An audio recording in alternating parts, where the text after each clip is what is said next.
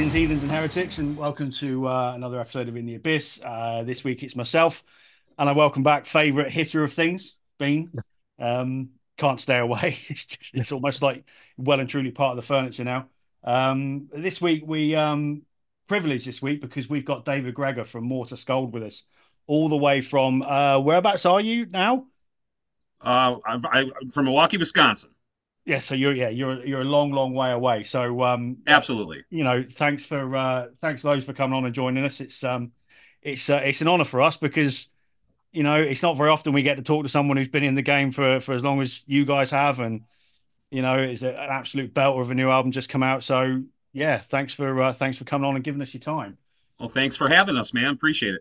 Yeah, it's um, yeah, we'll we'll talk straight about the new album, uh, Creation Undone. So it's Sunday night as we're recording, and it just came out on Friday, and um, we had it for a, for a couple of weeks, and we're both under the same opinion. We absolutely fucking love it. I'm really fussy when it comes to death metal, but this one, you know, it, it definitely clicked, kind of thing. So, um, tell us a little bit about it and and how it's all come about, and, and the recording and the writing, all of that. Just give us the sort of the general gist of of the new record.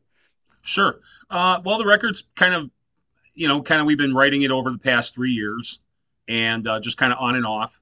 And uh, we were working with a, a different guitar player uh, for a while. Uh, things didn't work out. And then uh, Scott came back to the band, and it kind of really just started with him coming to uh, a rehearsal day that we weren't rehearsing. So he came to rehearsal on the wrong day, and uh, they were like, hey, can you make it? I was like, no, I, I got something going on. And then uh, Scott and Eric started writing what became the song Painful Conflict. And they started writing, they got about halfway. And then the next week, uh, I, when, when we all got together for practice, it was like, wow, this is kind of different. Because usually we would go through all the older songs or maybe go through the set first and then start writing material. And what we did this time is we just started off fresh and we just started writing new material. And it seemed to keep us just more organic. Uh, more fresh, uh, more uh, just more excited. Uh, we had more energy. So that's really how the record kind of really kind of started clicking for us. And I'd say most of these songs, I'd say about eighty-five percent of the songs, maybe even ninety percent, are maybe a year old, if that. Um, so we kind of went through a lot of like phases uh, uh, three years ago of starting to write. We didn't like a lot of some of the stuff we were writing, so we scrapped a bunch of stuff. And then once Painful Conflict started, we were like, wow, like this is really cool. Like we think we're onto something. So uh, yeah, just really hammered away, just really, you know, try to be as productive as possible every rehearsal, take advantage of all the time we had. Um, there were a lot of riffs that just came up at practice too, because we do write as a band. And there were a lot of mistakes. Like I just come up with a riff and hey, oh, I like that. Let's use that. And I'm like, really? You want to use that? I was just goofing around. And, you know, so a lot of it was goofing around and, and some of it was more thought out. Um, And then as we started, uh, as we started progressing in the songs, uh, you know, we had booked studio time with uh, Chris DeJurek in Bell City uh, in Racine, uh, Wisconsin. Booked time with him, uh, got in with him. Uh, I think it was like maybe, and we only we only recorded on the weekends, so I think it was like maybe six weekends, maybe seven weekends uh, it took to, to to finish the record.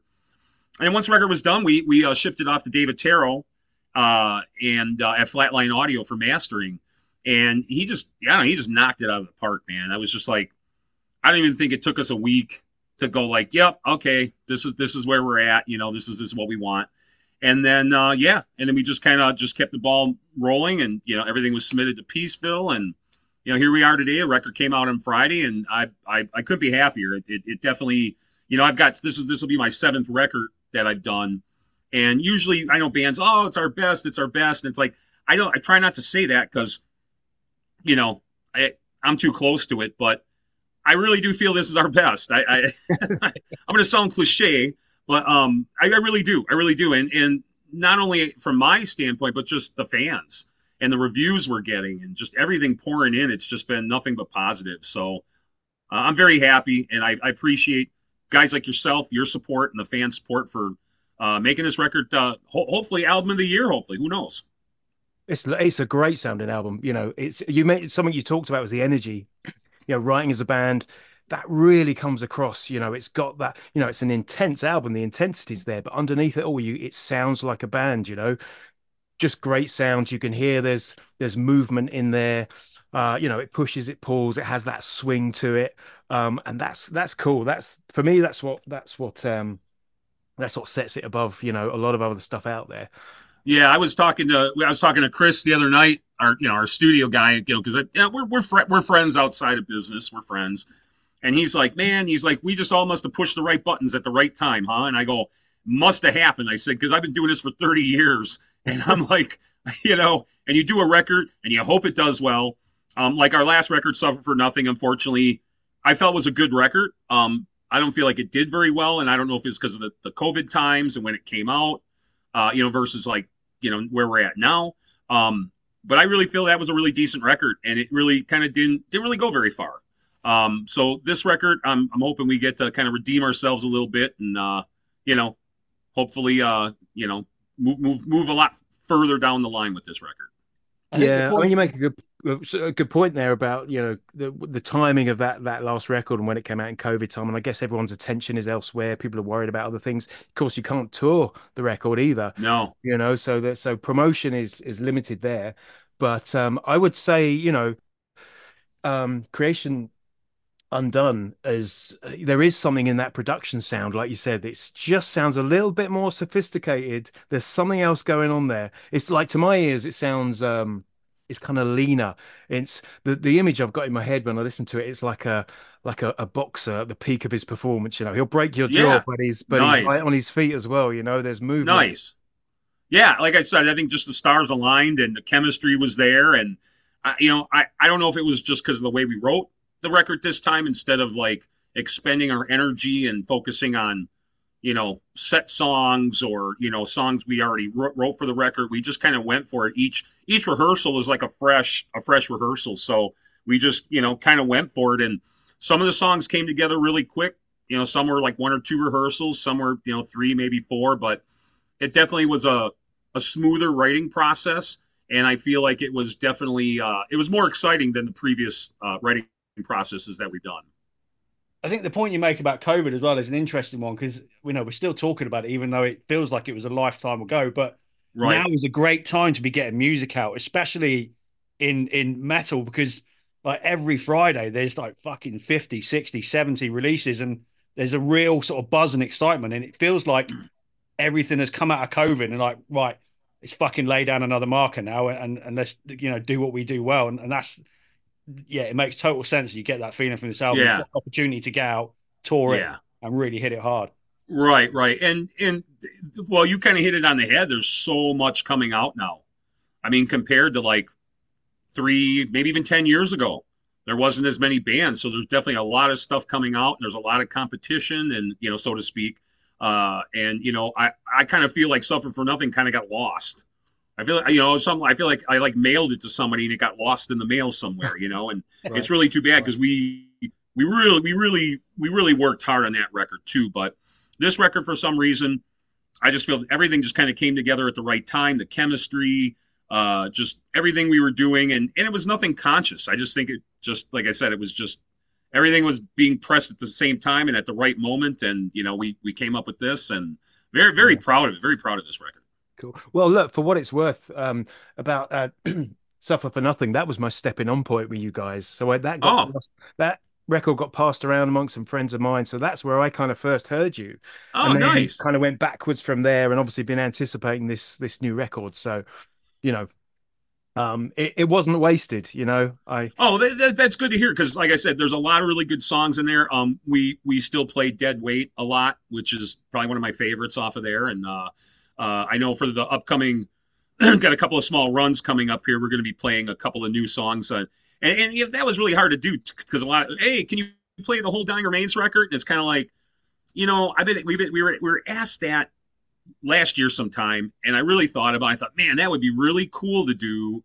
But I'm like, there's so many bands doing that, you know, like, yeah, we're playing this record in its entirety, and then this record. And I thought, I don't know, man, you know, it's like we, w with the lineup I have now, we've progressed so much since the first or second record and all that. And so right. I know, coming from the current band lineup, they want to play the songs they're involved with, you know what I mean? Or that they recorded, not, not that they don't or dislike playing the other songs, because that's not the case, But it's just, you know, hey, we were a part of this. We really want to play this. So we we really are trying to focus on, um, uh, you know, at least at least one song, you know, from Wounds. And then we'll have a song from Suffer. And then we definitely want to play a couple of new songs uh, off of this new record, which I, I you know, I told the the the, the guys that were going to be uh, the promoters, bookers, whatever you want to call them. And I said, no, nah. I said, we got to play a couple of these new songs. I said, this record is, I'm very proud of it, and I, I, I feel like we do we'd be doing the fans a disservice if we didn't at least play a couple new songs.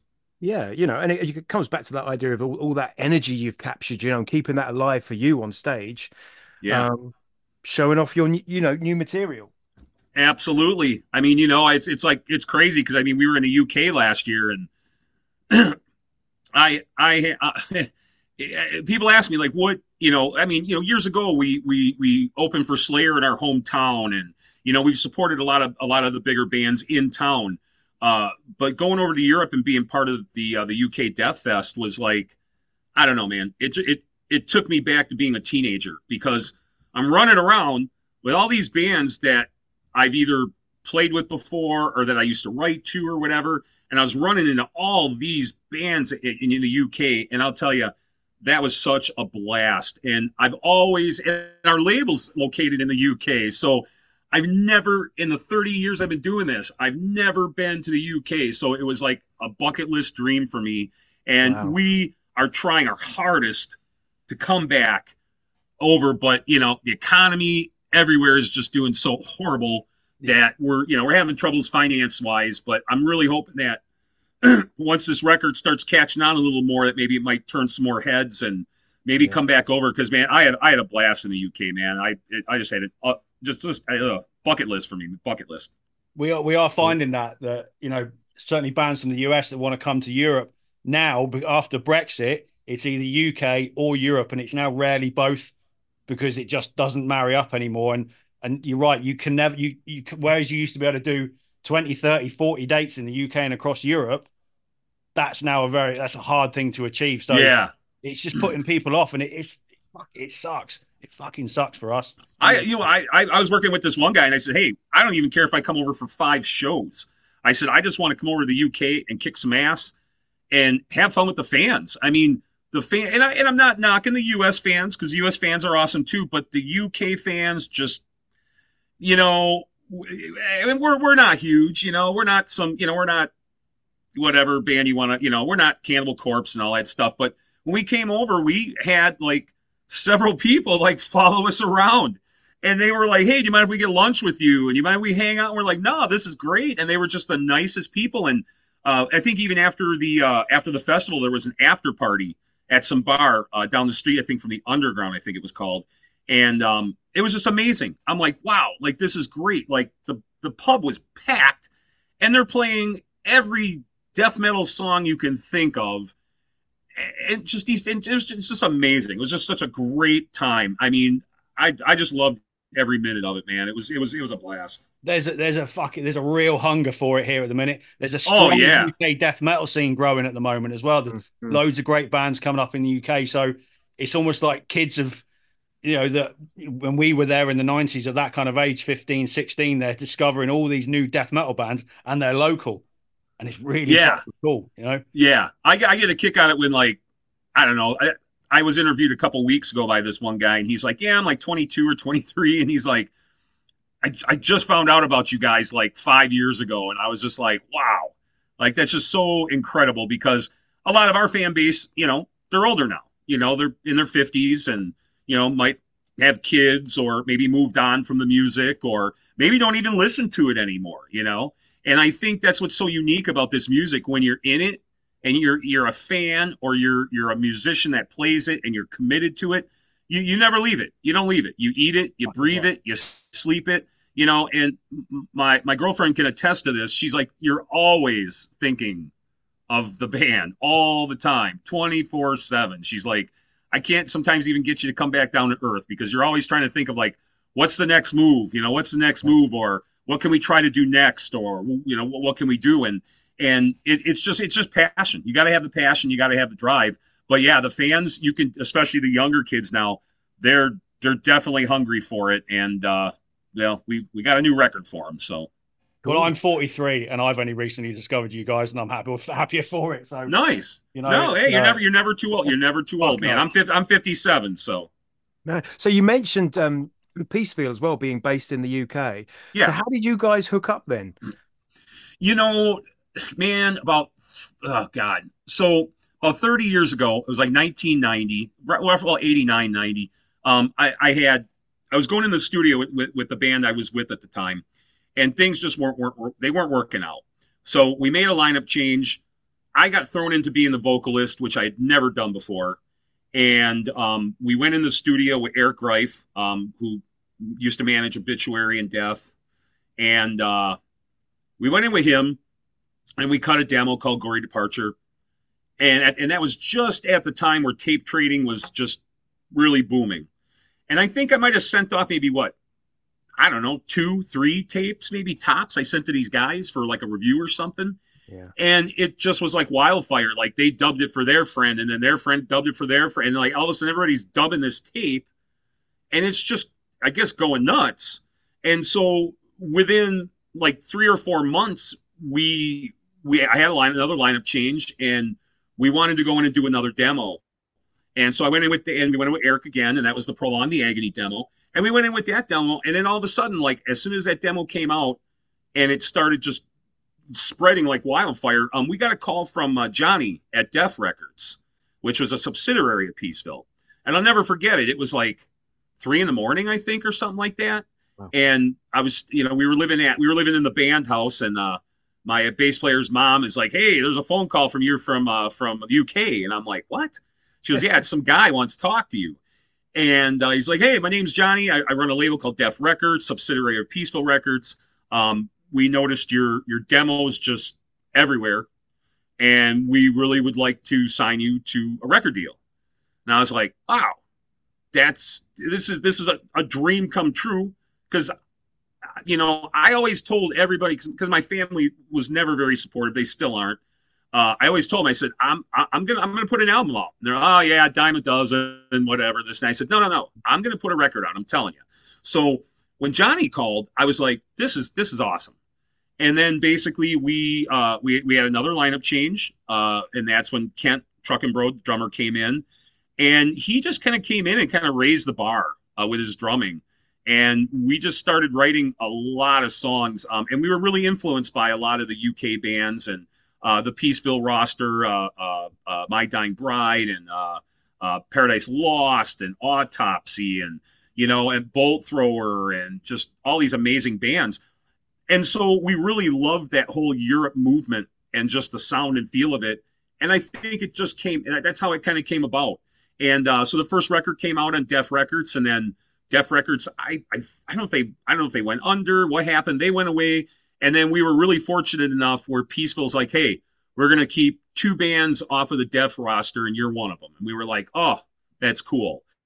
And that's just really how it started. And then from there, we went on to do As Humanity Fades and then For All Eternity to complete the, the contract that we signed with them. Right. Well, it's great to hear you mention My Dying Bride there, because I was listening to, to the new, your new album today. And the stuff you're doing with the harmonics on the guitar there, just I was like, where have I heard that before? And it was Turn Loose the Swans. There's, I, you know, oh, oh, that's a great, that's a great song. Oh. Yeah, and but I can hear it in, you know, in the record you just put out. I can hear it's all in there. So yeah, that, well, you cool know, and I, connection.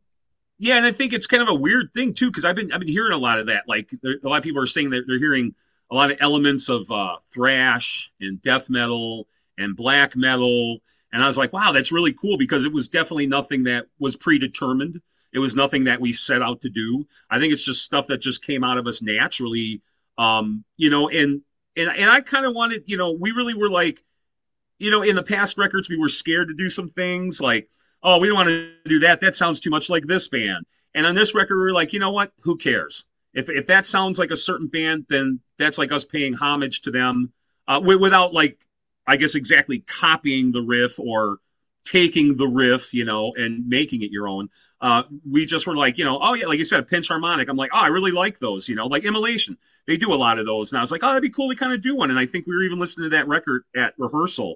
And I was like, yeah, I said, that'd be really cool to throw one of those in there. So I think we just kind of really took what we really liked and just some of our influences. And we tried to kind of mix it in there, but yet not make it to the point where it's like, oh, okay, this is, you know, that sounds like so-and-so, you know, of course, or, yeah, you know, you yeah. guys rip so-and-so off. And it's like, no, that's not the case. Nah, fuck that. I mean, at the end of the day, everything goes, goes all the way back to the blues. And we've had, always had a thing on this podcast, certainly between me and Bean, that, you know, if, if there is that, you still got the roots of the blues. It doesn't matter how brutal the music gets, having that and having songs, you know, because death metal can be heavy and fast and brutal, but if you've got no songs, it just bores me shitless.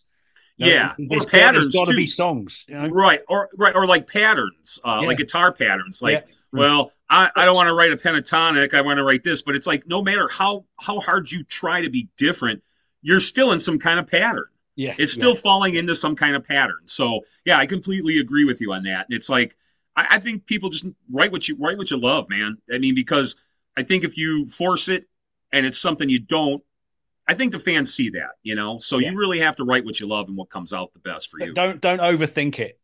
Exactly. Yeah. And that's something we didn't do on this record. We were like, we liked something, we rolled with it, you know? And and we really tried to make sure that the songs were, were able to breathe, too. I didn't mm-hmm. want to just throw vocals over stuff to throw vocals over stuff, because there are a couple of spots and a couple of different songs where I'm like, oh, man. I'm like, I could totally put a vocal line there. And I'm like, but I kind of really want to save it for this part because I think it'll make it more impactful. But then it kind of gives the music, uh, the song a little bit uh, area to breathe. And I always have this saying that I've used for years is I like to serve the song. So I like to serve the song. And if the song calls for a solo, it does. If it doesn't, then it doesn't. So I think once the song kind of comes to life, it, it'll tell you. It'll tell you what it wants. It'll tell you what it doesn't want. Yeah, that's that's what it's. It's just nice to hear, you know, that everything just just comes naturally when you know that you can overthink. There's certain types of of heavy music that that winds me up sometimes. It pisses me off when I listen to it because it just thinks, I don't know, maybe this is music for musicians or something. People are just doing it just to show off right. and things like that. And I, I've always always hated that. And it's just great to hear that it's just a natural process. You you know, you guys have been doing this for fucking years, yet yeah. when it's organic and it hits the nail on the head, which yeah. this album definitely does, it works. Yeah. Well, and you have to play to your strengths too. You know, you can't play to your weaknesses. So you have to really just focus on what you're good at. And um, I, I just, I, and I feel all of us are really good at what we do. And I think just as a culmination and all of us coming together uh, in the, in the songs, it just obviously it, you know, it shows, and, and the production too. I mean, we're really like, I know on the last album, I really wasn't happy with the guitar tones. I really wanted something a little different. So I've changed rigs since then. And with my new rig, I, we went in and we were trying different. We were like, we plugged it in with my cabinet and I'm like, oh, this is going to sound like a million bucks, you know? And Chris is like, uh, I, I don't, it doesn't sound good. And I'm like, wow, that's so strange. I said, that's what I use live, you know? And we tried a bunch, we tried a bunch of different heads and a bunch of different cabinets. And then really what it was, we found the one magic cabinet that worked with my rig. And I'm like, this is it. This is the tone. This, this is, I love this tone. This, this is what we're going to stick with. Yeah, so what, uh, is it, is it giving away too much of a secret to what, what you're playing through? I, I right now I have uh, a Seymour Duncan power amp. So the Power Stage seven hundred. So that's where all my power comes from. And then honestly, I use a cheap Zoom three G N preamp pedal. Right. Yeah. That's it. That's all I use. Mm. Um, it's like a diesel, the diesel patch, I think it is. Yeah, it's a diesel patch. Mm. Um, and, uh, you know, that, that was a, that's really the ironic thing is I never wanted to go that route. And my buddy, Tim Byer, uh, he's in a band called Dusk, and they, they, he started using this setup and when he was playing with us, and I was like, man, I mean, we must've went through six months of changes and adjustments. And, you know, every time we come to rehearsal, I'm like, yeah, I really don't like that. And I'm not very technical guy. I like knobs that I can turn, you know, and if yeah, I can't get a tone yeah. dialed in in five minutes, I'm, I'm like, next. Uh, so we spent quite a few months on getting this tone. And uh, every week I'd come to practice, yeah, I don't like this. Can we change this? Can we change that? So there was a lot of tweaking of it. But I mean, honestly, it's the preamp pedal itself is under two hundred dollars. You right. know what I mean? Yeah. And for me to get the tone I got, I'm like, forget about it, man. You know, because, because, you know, my buddies are like, oh, you should get a Fractal F M three and you should get a, uh, uh, what's the other one? Um, the Lunchbox and all. And I'm like, I just can't see spending a thousand to two thousand dollars. I, I only have one tone anyways that I need, and to me it's just kind of overkill, but for some reason that power amp and that Zoom just really works well together. Yeah, it's good. I mean, it's one of the things I've written down here. I've just tone in big letters. You know, it sounds great on the record. It it it yeah. it, it it just does. I'm thinking about um, aside from the music, um, like lyrically, what's happening? Because you know, I'm looking at song titles like "Soul Piercing Sorrow," "Self-Destructive Emotions." What's going into that? You know? Yeah. Um, well, as we all know, you know, you know, we had some dark times in the past couple of years, and uh, I just, I, you know, I really think, well, I should say I think, I know, it affected all of us. It mm. affected all of us. Yeah. I don't, I've yet to come up to one person to say to me, like, I'm unscathed. It didn't do anything to me. I'm still the same person I was three years ago. Yeah. And I've noticed that with a lot of people, close friends of mine, relatives, family members. Um, everybody's kind of changed a little bit in their own, in their own perspective. And um, I just think it was one of those things that we were all in it together, and it just kind of affected us differently. And I wanted to write about that. Um, I know with Soul Piercing Sorrow, I know uh, Eric's uh, Eric House, our drummer, his grandpa was going through uh, dementia. And wow. It was like, wow, like I had just met his grandpa like maybe a year or two before this. And, you know, just really nice guy. And um, I I had I had the the uh, the opportunity. We were driving we were driving somewhere. His um his mom does these paintings, and uh, she gave us a couple paintings to hang up in our house. And we're transporting him. And I was sitting up in the front seat. His name is Joe, and um, it's like he he just he didn't he didn't really know where we were going. He didn't know really who I was, mm. and it just really saddened me to see that. Um, and I wanted to write about it. And uh, that's pretty much all. I, I always write about what I experience in my lifetime. And it could be the simplest thing. It could be a homeless person on the street. It could be a relative of mine. It could be uh, my son. I mean, it could be anything. Um, but if I feel strongly about something emotionally that moves me, um, I, re- I really want to write about it. And the whole premise of Creation Undone was that I kind of feel like, you know, we were given, you know, God gave us this earth, and I feel like we just, we just pissed all over it, you know? And that's, yeah. And that's kind of, kind of really what the premise of the record was like. We, we have this great creation, and here we're just kind of like, yeah, who cares? Kind of, so, you know, it, it was just uh, a lot, just a lot of sadness in the past couple of years, you know, a lot of people dying and a lot of people getting sick and stuff. And it was just, uh, it just, it just fueled me to write about it. In the time that, um, that Morta Skuld were away, then in between, did you stay in stay in the business? Did you stay in the music game, or did you take yourself away from it completely? Uh, no, I stayed. I stayed in the business. Um, we we we tried. We tried for like I think at least a good year or two to to resurrect the band from ninety-eight to two thousand, and we just couldn't find any players. You know, because at that time the music had changed. Death metal was kind of, yeah. you know, kind of on, on the low end, and even though a lot of bands still stayed, uh, you know, stayed the, the, the, what do you call it? Um, stood the test of time, stayed it out, you know, which is great. And I kind of look back and I kind of wish we would have done the same. Uh, but unfortunately I was unable to find people that wanted to play death metal anymore. So I decided to start my own band again from scratch, and, um, kind of a little bit more, I didn't want it to be as, as heavy. I wanted it to be a little bit more accessible. Maybe a little bit, maybe a little bit more radio friendly. And I, and I don't mean like pop radio, but I meant like more like, you know, liquid metal, serious, like kind of that type yeah, stuff. Yeah. Um, so it was, it was more of like, uh, if I had to describe, people categorized us as new metal, uh, because the vocalist we had would do brutal vocals, but he would also sing as well. Um, I kind of called it like a watered down Fear Factory kind of type thing, you know, um, or at least that was the goal in my mind. And uh, so we, I had done that. Oh God, I think I was, I think that took probably two or three years to get up off the ground. And then we did two records.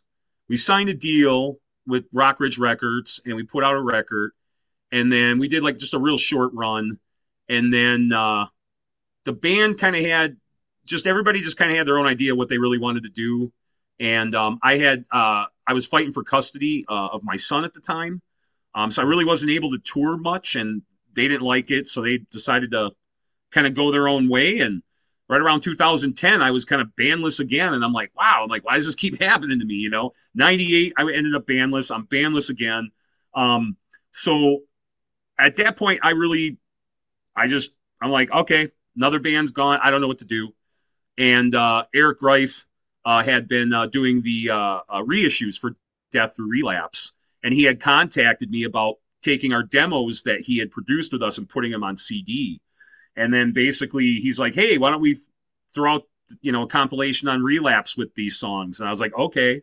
And that's kind of really how it started for me to, to, to, to come back to this band and, and kind of resurrect it again. Have you found that there's, um, you know, in the two periods of Morta Skuld, how, how, the, how the business has changed? Has it changed for the better or has it changed for the worse? Oh, man. I don't know if the business was any good, period. Uh, I think back in the nineties, I think the business was probably at, at its best, you know, in the nineties. Um, oh, man, that's a good question. I think it's become a lot more difficult. Mm-hmm. Um, you know, getting uh, getting the budget you need, yeah. uh, getting the right people in place, uh, getting the right promotion, getting the right publicist. Uh, so I find that to be a a little challenging. We've had some really cool opportunities, uh so I'm not going to say, you know, poor me or sound like I'm coming off like like an egotistical dickhead or anything, uh but no, we've had some cool opportunities. But yeah, as far as like getting on with some major tours, uh just really hasn't happened for us yet.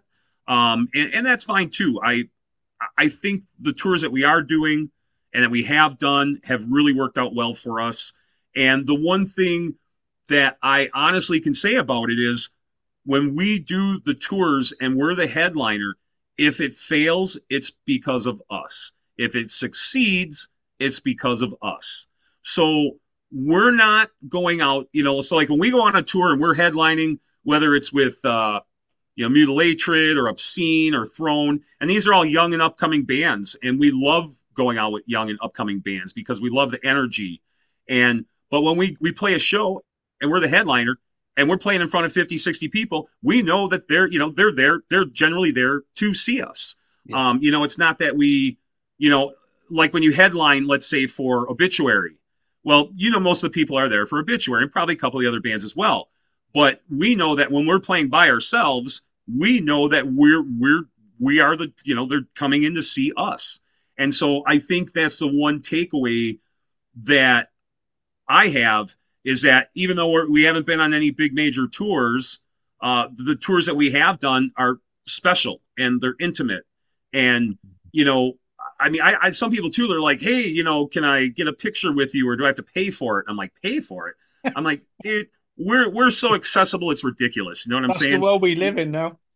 Yeah, well, no, we man, we drink with the fans, we hang out with the fans, and, you know, that's what it's all about. If the fans weren't there, we wouldn't be there. No. So we value our fans very, very highly, and we appreciate their undying support, man. It's, it's, it's just, it, it is overwhelming sometimes, you know, when you're at a show and you see this young kid come up and he's like, oh, I freaking love your band. And oh, I've been following you for five years or whatever, and this and that. And you're just like, wow. And it just fills me with so much joy going, this, this kid loves our music. All the behind the scenes stuff that people don't see, you know, driving to practice, you know, rehearsing for two or three hours, uh, coming home at night after work, uh, you know, rehearsing by myself for an hour or two, or writing a song, or, you know, uh, you know, running to the store to make, you know, set list copies and, and all this stuff and all the work that goes into it. And then you have that one kid that comes up to you, or two kids or three or whatever, and it just makes my day. It just, it makes, it makes what everything that I do uh, just worth it. It's why we're sitting here having this conversation. We were saying this to, to another guest a couple of nights ago, that the reason we're sitting here on a Sunday night talking about heavy metal is for all of that. You know, yeah. no, other, no other type of music has this, I don't think. This this kind no. of, you know, whatever you want to call it, as cheesy as it may be, community, I don't know.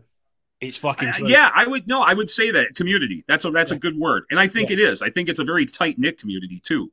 Um, you know, um, It, it it it's it's you know, some of it's getting a little a little strange out there, of course, with the, you know, the, the social media and all that, but yeah. other than that, I definitely think that it's it's definitely a very solid community, and um it, it's it's a great genre to be a part of. Yeah, mm. yeah, it, it fucking is. Yeah. What's the um, what's the plan now for the next twelve months? The record's out. Um, I'd imagine you'll you'll get out on the road now, will you, and and and play? Yeah, we are going out in two weeks uh, with uh, our buddies in Skeletal Remains. Nice. Uh, and uh, we're and then we're bringing along they're bringing along Oxygen Destroyer with them. Uh, so we're going to do four West Coast states. And then we come home for, I think, a week and a half, and then we are going to be going to South America uh, with uh, Malevolent Creation for uh, nice. eight dates. Oh, wow. Yeah. So I, I really trying, I really tried to get the U K in there, man, but I just could not, uh, couldn't get any promoters to, to, to bring us at this point. So I'm hoping as this album continues to grow and breathe that hopefully maybe somebody you know with what? the right ears... Yeah. You know, because really we would we'd love to come back over to U K. We'd love to have you, absolutely. Yeah. And I I do genuinely believe this uh, this new album's going to turn a lot of heads. I really think that. You know, it's I, it's I, I really hope so, because the reviews the reviews I'm getting, I'm like, holy crap! Like, I don't ever remember getting this much press uh, off of this. So I really have to thank you know Sarah and and and Austin, and I, there's another guy in Spain, but I don't know his name, but. Those two guys really just putting the press together, especially Sarah with all the U K press and oh, it's all the overseas stuff. It's just been amazing. And uh, I mean, you know, compared to like Suffer for Nothing, where we were like, what happened? Where, where it was like it was like the record came out and it was like, who? Like where did like you have a record out? You know, we're like, yeah. And like we were playing the shows, you know, like like you mentioned before, you couldn't tour. So when we were able to go out, people were like, oh. You got a new record? And we're like, oh, we didn't know nothing about that. And I'm like, yeah, yeah, wow. We got a new record, you know. Um, so, yeah, I I, I definitely uh, – I'm really hoping. I'm really hoping. And if not this year, I'm hoping at least next year. But I really am making it a very strong point to come to the U K. So, yeah. What about the um, European festival circuit? Because that's that's a, such a huge thing for any band now. There's, there's a festival yeah. every weekend in, across Europe now. Well, what's happening with that too is, um, man, with just with just the the way of the, the inflation in our economy on on, on you know your end our end, um, we really haven't had as many offers as we had in the past two years. Um, so in the last couple of years, we had a lot of different offers. Um, you know, this festival, that festival. Um, like I said, we did the U K Death Fest, we did Killtown Death Fest. Um, so what's happening is. They're trying, from what I understand, what I've been told is the promoters are trying to, you know, they're trying to keep Europe bands in Europe, you know, and it, it's just easier on the budget in that in that respect. So we have just really had, like I said, a very, and I've reached out to several festivals, and we just they're just not willing to to bring us over right now. The budgets just don't seem to be where they need to be, which is unfortunate because um I I really think that. Uh, I, or I shouldn't say think. I, I would love us to come over to play some more festivals. I think it would be awesome. I, I don't want to go down too much of a rabbit hole with this, but there are mm. certain things that anger us. I mean, you look at things now, talking about finances, you look at things now like ticket prices, for instance. Um, mm. Obviously, it's a completely different scale, but we were discussing the Pearl Jam are playing a couple of stadium shows in the U K, and um, the tickets were, well, about one hundred, one hundred fifty pounds for, to start with, and then... Golden yeah, Circle standing were over three hundred pounds. Damn! So that yeah, money, well wherever, yeah. that money is going somewhere. Yeah. Well, that's you know? like Kiss. They were playing somewhere here in the U S recently, and somebody told me like a front row ticket was like over a thousand U S dollars. And I'm you, like, you're what? Pricing out normal fans. I don't. Yeah. I don't get. Yeah, and I don't get it either. I don't get it either. I don't know why. I mean, I get you got. There's an overhead. You have to pay bands. You have. Crew to pay. I get I've done all I've done stagehand work before. I've worked for production. I've worked for big bands before, so I know how it goes. But yeah, I, I agree with you on that. I really think that, you know, it, it should be affordable. It really should be, you yeah, know. Always. And that, that was one of the reasons why we started a relationship with Peaceville again, because I had a lot of fans saying, hey, we we we, we really want to buy Dying Remains, but an original copy is like two hundred, you know, two hundred bucks or whatever it is. And so that's when I went to the label and I said, let's reissue this thing and let's make it affordable for people, because I, I, I felt bad, you know, telling people like, I'm sorry, I don't have any copies to sell you, uh, but I really don't want you to pay, you know, one hundred fifty pounds or two hundred U S dollars for a record. I just think that's ridiculous. Yeah. So um, I agree with you. I, I think the pricing, and I think and I think it's just because they can. I don't think it's really yeah, yeah. I don't think that it's that, that they they don't want to reduce the ticket prices. I think it's just that they can do it, and that's why they want to do it. And people yeah. will pay it, and those stadiums will be full of people. Yeah, so, yeah. Not me. I, I won't oh, be no. there. Me, no, me neither. Me neither. So yeah, just to touch, because you mentioned um, um, Dying Remains. There's turned thirty. What last? Yeah, year? last year. How does that feel? Man, makes me feel old. a little, a little bit, a little bit. Um, I don't know, man. It's like, you know, I'm fifty-seven. And I just look back at that record, and I and I've had a lot of fans say like, "Oh, can you write? You know, can you? Can, you know, the next record? Can you write like a Dying Remains record?" And it's like, well, no, we can't, because no. I'm not in that frame mind anymore. It's been thirty years. I'm a different person. Um, I've evolved as a musician. I've evolved, you know, just as a human being. Uh, I'm not in that same spot, so it's really hard to kind of transport yourself back and go, "Hey, well, what was I thinking then, or what did I do?" But yeah. I yeah. will say this much. The anniversary, it, it, it's cool. It's really cool, man. It's like, you know, how many, I mean, I know there's a lot of bands out there, but how many bands can say that you have that one cult record that, or that, you know, diehard fan record that everybody's either heard or, you know, people want, or it just, it just, it's one of our, it's one of our best sellers. It still sells records today. So, I mean, it, oh. it moves really well. Yeah, that's got to feel good. Yeah. And with yeah, thirty, and, well, I guess more than thirty years of experience under the belt, what would you say to that band, you know, the, the version of you that recorded that album way back then? Anything that you'd, any pearls of wisdom you'd pass on to that young man? Oh, God, yeah. I would say, I would have said, get an education first. Get an education. Get something under your belt so that way if, you know, because I've always put my eggs into one basket, and that was this band. And, uh, you know, I've, I've been, you know, like like many other uh, people in other death metal bands that have been around for the same period of time, you know, you struggle, you struggle a lot. Mm-hmm. That, that whole, um, moniker of starving artist is very true. Um, there've been a lot of, lot of months and years where, you know, I didn't have two nickels to rub together, and, uh, you know, you know, struggling to pay my car payment and keep up on my child support at the time and whatever have you, you know, put food on the table, make the rent, you know? So, uh, I would go back and I would tell that person, like, Get something, get something, get something in your toolbox. So that way, if down the road, if things don't work out, or, you know, you really need to pay the rent, you have something, you have a skill behind you to do something, you know. Or I would have told myself to stop screwing around and really pay attention to the music lessons that I was taking, because I'm, I'm an, I'm, I am an impatient person. So I, I really, I really am. When I first started playing guitar, if I couldn't get something, I was like, screw this, forget it, I'm done. I'm moving on to something else. Anything that was difficult for me. And I and I don't know why, it's just it's just how I was. I think what it was was it was an immediacy thing. I wanted to play it, and I wanted to play it now.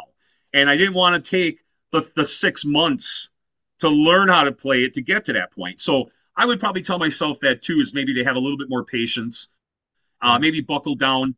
Uh, on the, uh, you know, maybe learn a little bit more music theory and stuff like that, because then what I could be doing now is I could use that t- towards my advantage, and maybe, you know, writing a soundtrack or playing on a soundtrack, or, you know what I mean? I could have used it to make money in those aspects. But right. I'd probably say, yeah, I'd probably say buckle down in music, or, or, or get an education first. That's what I would say to myself.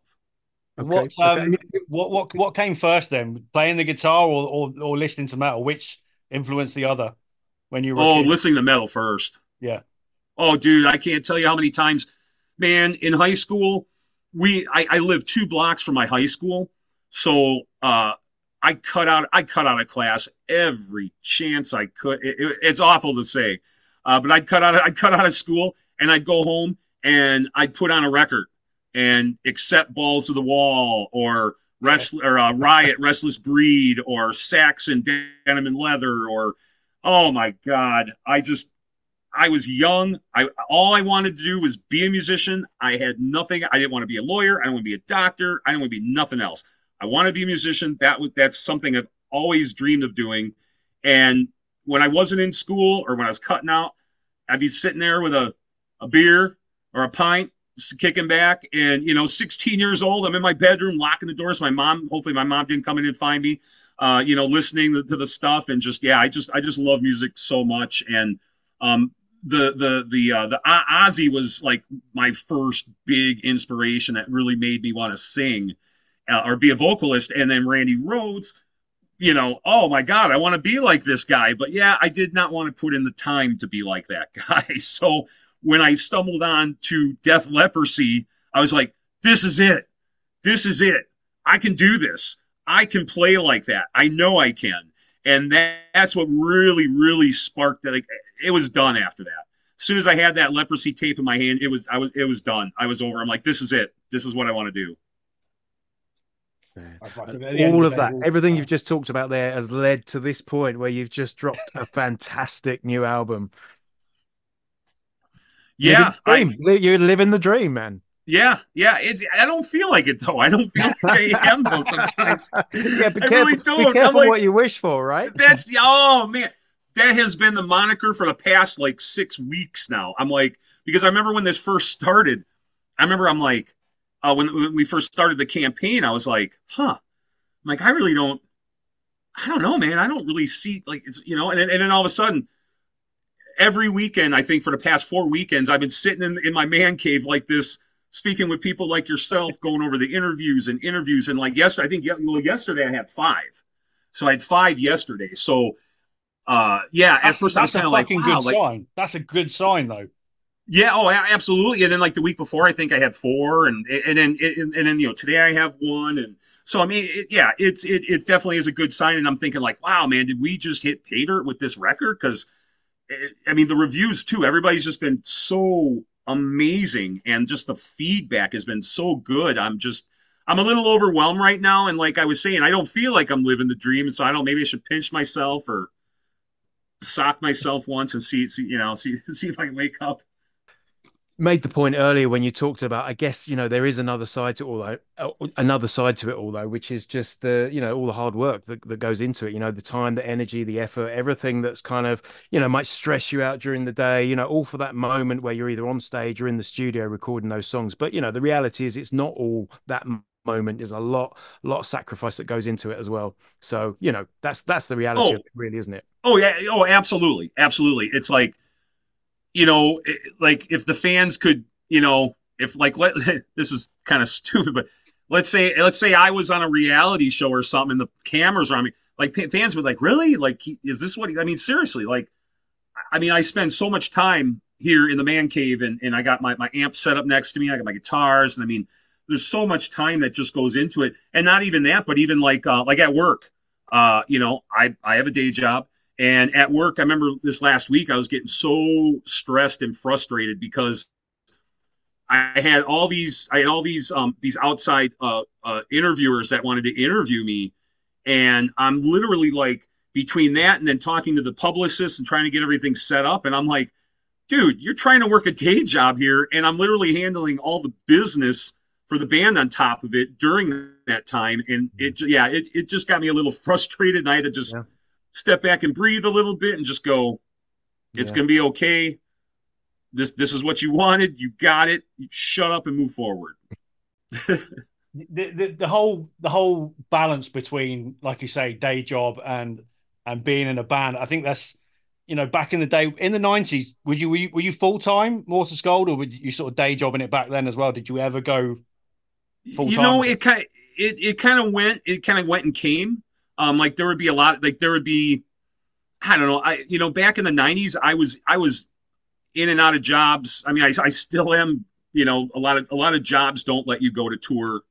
Um, so when you, when it comes that time, you know, like, like in the last five years, I've had to switch like jobs like three times, um, due to that. Uh, but back in the nineties, it was, it was, it was a lot easier though. It was a lot easier because, well, the cost of living wasn't as bad. Um, I mean, I remember like a buddy of mine, we would, um, th this, this guy was a character, I'll tell you. And, um, he would, he'd come over to my house and be like, all right, I don't have any money. You got any money? I like, no, I don't have any money. All right. So he would, he would go and he would hit up these, I, I don't agree with what he did, but he'd go up and he'd hit up these women, the, these girls that had a crush on him. And he'd be like, yeah, can you give me five bucks? You know, whatever. So we drive around, I drop him off at these houses, whatever. He'd come out, he'd come out with like fifteen bucks, fifteen bucks. And we would literally put five dollars in the gas tank, ten dollars for beer, and we were set for the rest of the night. Oh, like man. fifteen dollars. Yeah, it was like ridiculous. So I think it was just easier back then um, to make a living. Um, I know there for a while I was just doing the band, and we were like selling our, you know, cassette tapes, and we'd sell easily one hundred, one hundred fifty cassette tapes at a show in one one swipe, you know. So I mean, it, it, it was a lot easier back then. But I did I did have day I did have my day jobs, you know, here and there. And then once, man, I, I made I made the foolish mistake of getting married to the wrong person, and we had a kid. And then once that happened, it was like immediate divorce.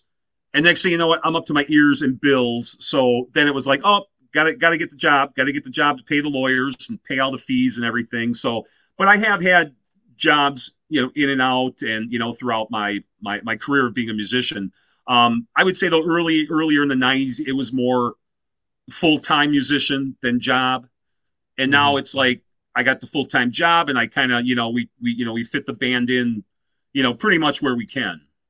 Right. Yeah. And it's, you know, you're talking about stress there. I mean, uh, Tregenza and I were talking about this the other night, you know, and the beautiful thing about the metal scene is it's, it's the thing that gets us through those moments. It's what we keep yeah. coming back to, you know, it just keeps driving us through those times when it's tough, it's hard, you know, there's debts, there's whatever else might be going on, stresses, sure. relationships, um, always comes back to metal though. You know, it fuels us for the next challenge. Oh, exactly absolutely. That. I mean, yeah, exactly that.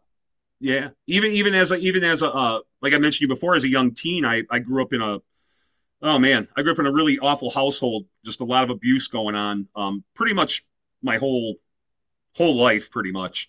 Uh, and music was an escape. It was an escape for me. You know, I could put the record on, put the headphones on, and really get into the music. And it was like, it, it, and, and, and I was even working, I remember when I, when I was in high school, all through high school I worked too. And I was working in this restaurant. And I'll never forget it. My senior year, they were like, hey, we got a work release program, so you would go to school half a day, and then the other half a day you would go to a job.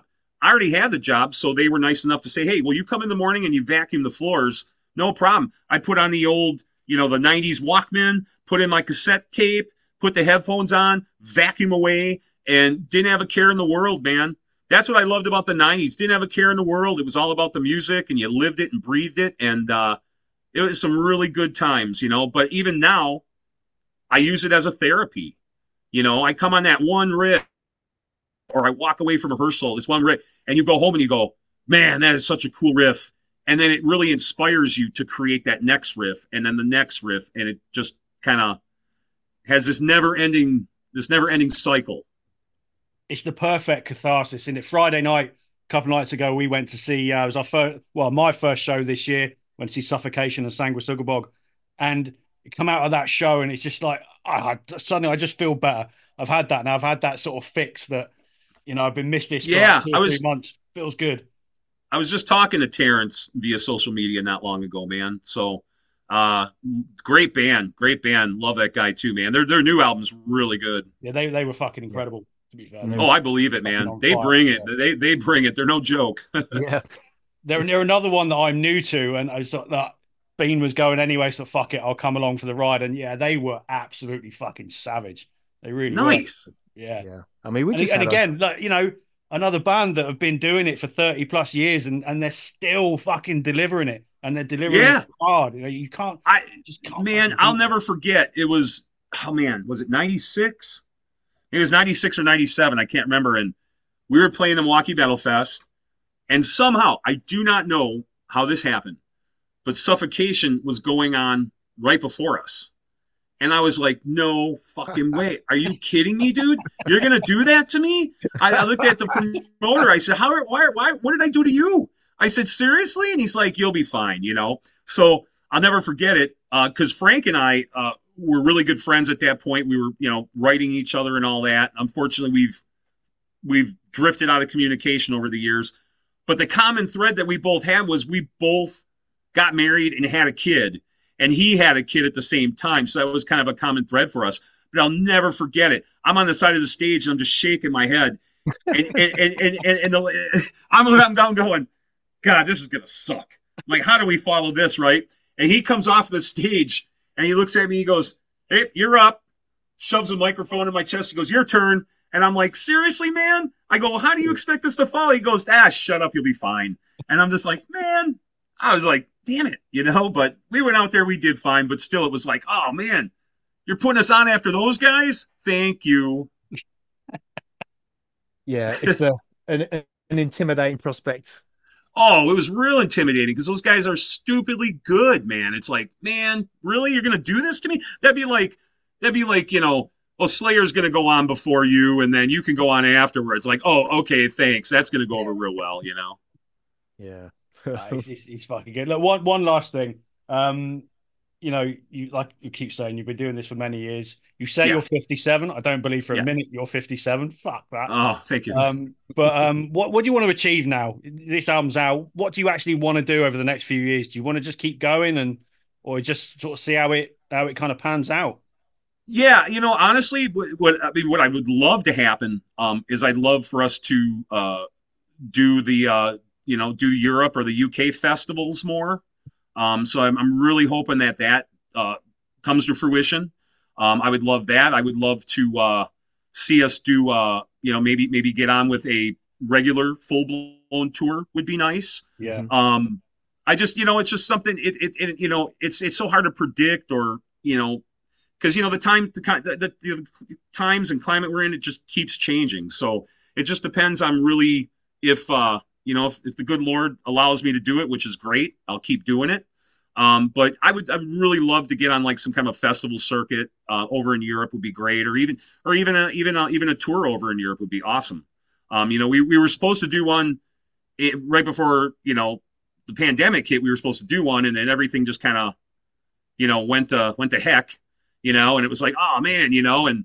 You know, a couple of, you know, a couple of countries are like, oh, if you get sick, you can't go home. And we were like, oh, geez, that's not good. You know, so mm. a little when intimidating. It, when you look back on it, it just seems fucking crazy, doesn't it? Yeah, it, does. it, re it really, it really does. And, and like I said, when we came over last year to U K, it was just amazing. Like you, you could just tell that people were really starved to see just death metal bands. And I mean, yeah. maybe even Nuclear Assault was there too. I mean, those guys were just phenomenal. And that was their last show. I was so lucky because I had seen them or, or thirty-two, thirty-two or thirty-three years prior to this, before wow. I was even a musician or even in a band. I was, I had a friend of a friend that knew them, and we went and saw them. They were, they played Wisconsin, and we went and saw them. And I remember getting in good with the band, and they wanted that they wanted me to be their roadie. And I'll never forget, I think it was like nineteen, and I was so scared of going on the road. And, you know, it was just, it was a foreign process to me at the time. And I was like, oh, I'm really scared. I'm like, I can't do this, man, you know. And then meeting up with uh, John Conley, literally thirty-some years later, and I'm watching them. I'm on the side of the stage, and I'm watching these guys, and I'm going, this is, this is fucking amazing. And the cool part about it was he's on stage. And he's kind of jumping. I mean, that guy, he's sixty. He's sixty. And he's jumping around like a madman. Like, I'm like, this guy's got energy. So he he's playing, and he, he kind of looks at me, and he kind of nods his head. I'm like, what's this guy nodding to? And on the side, and on, on, on the riser, they're like cans. I don't know if they were beer, seltzer water. Don't know what they were. Because, um, you know, it was U K brand, so I, I wasn't familiar with it. I, I think it might have been seltzer water. But anyways, and he's nodding like he wants a drink. I'm like, and he kind of keeps motioning for me to come out. And I'm like, what? Like, you want me to come out there? And he's like, yeah. So, because he even took a part and he goes, hey, give me a drink. So I literally went out on stage while they're in mid-song, cracked open a beverage, and he leaned back. And I'm just feeding him this beverage while he's still playing. And I was like, dude, that was so amazing. So when they were done, I literally, I, cornered, I said, John, I, I know you probably don't remember me. It's been like thirty-five years, this and that. I said, man, and we just we just hit it off, and we just started talking about all kinds of stuff. And that was probably that was one of the highlight bands. Uh, between that and uh, Carl, formerly a Bolt Thrower of Memoriam, yeah, mm. another one. They played here. They played in Sheboygan, which is probably about an hour north of me here, hour and a half. And I 'll never forget it. It was in like Jan January, February. I think it was ninety-one, maybe, ninety-two-ish. and Bolt Thrower was playing, and it was this uh, a club called Creation Hall. So it was this older church that was turned into a venue, and it was a real hot spot. I mean, we would play there by ourselves locally with a couple of local bands and drawing like three, four hundred people, like with minimal effort. And so Bolt Thrower's playing, and I'm like, oh man, I, I and and Carl and I have been conversing through the mail for years. So I was like, I got to get up there. I got to get up there. So I'll never forget it. I come in, and he's on stage mid-song, and he sees me. He's like, oh, Dave, mate. Oh, yeah, come on. I mean, totally not even singing the lyrics to the song, and he's literally talking to me and telling me to come up to the stage and get back there and all that stuff, and having a conversation while he's on the microphone and having a conversation with me. Um, and so we, we took this picture. It kind of looks like, uh, and it, it's a really old picture. And, it, and when I look at it now, it looks like I kind of have a crush on him. So I'm kind of like leaning on him, like, oh, you know, it's so weird. So when I found out for the U K Death Fest, and this was weird, they were supposed to play where we were playing, and we were supposed to play where they were playing. But somehow something got mixed up and it got reversed. So when I found out, and I think it was like six p m or something, that they were supposed to go on at this club. So I'm literally scrambling from watching Nuclear Assault, running down the street in England, not knowing where I'm at, uh, find the venue, run in the venue. I literally try to, I mean, in the crowd, it's so many people. I'm like kind of fighting the crowd to get up to the front. I get up to the front, and he's like, oh, hey, what's up? Hey, come on. Same thing. Same thing. So, so, so we're, we're backstage. He's got no shirt on. He's sweaty. I'm sweaty and this, and we took this really weird, like just the, the, the weird look on our mugs is just hilarious. It's kind of like, geez, you know, and, and so that was another one for me, was just getting a picture uh, with him again after so many years, um, and just, just admiring these guys for what they do. And it was just, man, yeah. The blast. I'll never, I'll never forget that show. And that's why we that's do it. Yep. Memories like that. Look, it's been, um, it's been an absolute fucking blast having you on here. It really has. It's been, you know, great stories. The album's the album's out now, Creation Undone. Look, if you're a fan of death metal and you're not familiar with Morta Skuld, like I wasn't six months ago, go and check it out, because it is an absolute fucking belter. It really is. It's it's going to be one of the best death metal albums out this year. I can see. Ooh, it. Thank so you. Just fucking yeah, just it's, go it's and get ripper. Involved. You know, yeah, yeah. Get involved. It's it's it's a fucking must. So it's out on vinyl as well, isn't it? Yes, yeah. There's a there's a black and a green, black and green, and then C D, and then Spotify, and all the good outlets. All that, all that shit. You gotta have clear. You've got to have colored vinyl these days. It's like black. Oh, like, you know, it's, it's a must. Oh, yeah. I know. I like. I, I I feel like I begged the label, like, come on, please, please, can we have a colored vinyl? And they were like, I don't know, man. You know, that costs money, and we're just like, oh, come on, you know. So we, uh, it, it was funny because he sent me like a little mock layout of the different colors we could pick, and we were like, oh man, which color really goes well with the cover?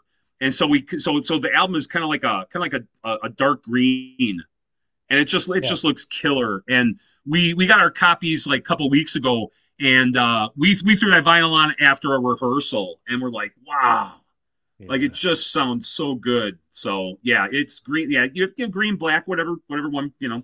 Yeah, I'm, I'm uh, prefers. I'm I'm gonna go and pick that up. It's. Uh... Yeah, yeah, one hundred percent. Um, yeah, again, thank you so much for coming on. I hope everything goes well for the next, you know, for the next year, and everything works out for you guys. And hopefully, it'd be great to see you in the U K at some point. Cause, absolutely, I really you know, appreciate you guys, man. It's been a blast. Um, I thank you for taking your time out on Sunday.